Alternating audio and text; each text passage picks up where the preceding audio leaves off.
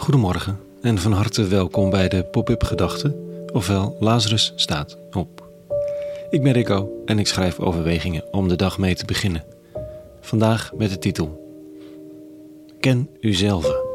Pop-up Gedachten vrijdag 11 maart 2022. Ken uzelf is het duizenden jaren oude motto van de Griekse wijsbegeerte. In marmer met gouden letters uitgebeiteld boven de ingang van de tempel van Apollo, ook wel het orakel van Delphi genoemd.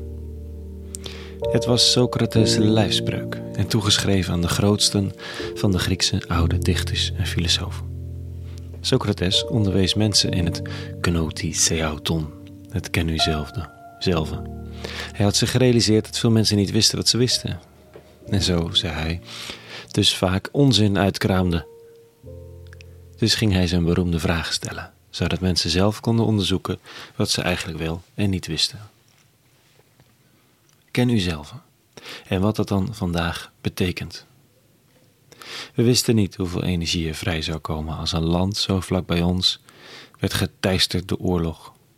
Maar we wisten ook niet hoe bang we zouden kunnen worden. Er is zoveel dat we niet weten. Maar op basis van wat we weten, proberen we dan maar het goede te doen de een wat gemotiveerder dan de ander. Jezus heeft het vandaag over dat proberen en over de zelfkennis. Tenminste, de zelfkennis, dat denk ik. Hij begint met dat proberen. Hij zegt tegen zijn leerlingen vandaag: ehm, Dit staat er. In die tijd zei Jezus tot zijn leerlingen: Ik zeg u, als uw gerechtigheid die van de schriftgeleerden en fariseeën niet ver overtreft, zult u zeker niet binnengaan in het rijk der hemelen. Gij hebt gehoord dat het onze voorouders is gezegd: Gij zult niet doden.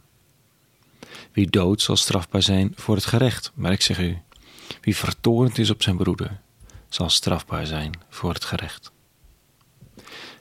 Schriftgeleerde Farisee is spreekwoordelijk voor het pietje precies op religieus gebied.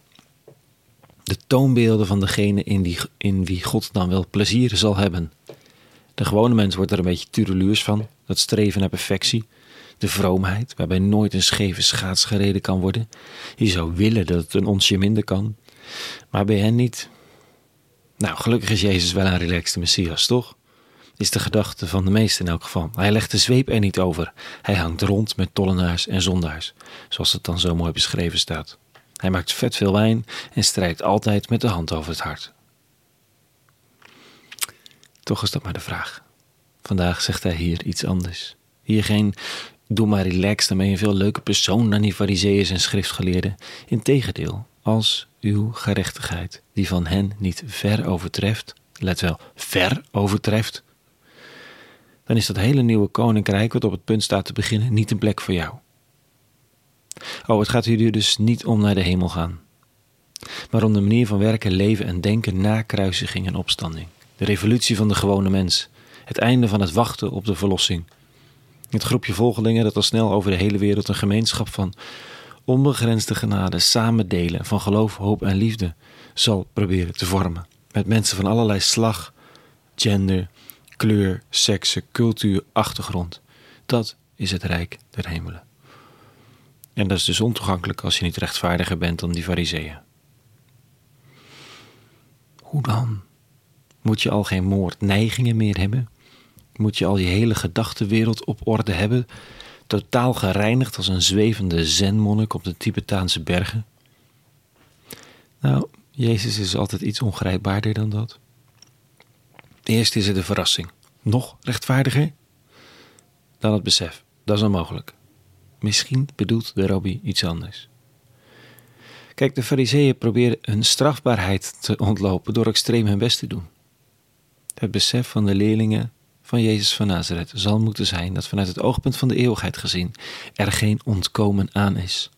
Aan de eigen strafbaarheid, wat het ook mogen betekenen, of misschien aan het eigen falen. Wat is meer en wat is rechtvaardiger dan degene die door knijterhard te werken het minste faalt? Nou, dat is degene die erkent dat hij faalt. Dat is de simpele switch van de man van Nazareth. De gespannen, werkende handen die zoeken naar gerechtigheid. die draaien zich dan om en gaan open naar het licht, in het besef van het eigen onvermogen. Dat overtreft al het rechtvaardigheidsstreven. Ken u zelf, zeggen de oude Grieken. Inderdaad, zegt de man van Nazareth. Alleen met mensen die weten dat ze falen, of miskleunen, of hoe je het ook noemen wilt, kan ik werken. Daar zit de toekomst en de betrouwbaarheid. Tot zover vanochtend.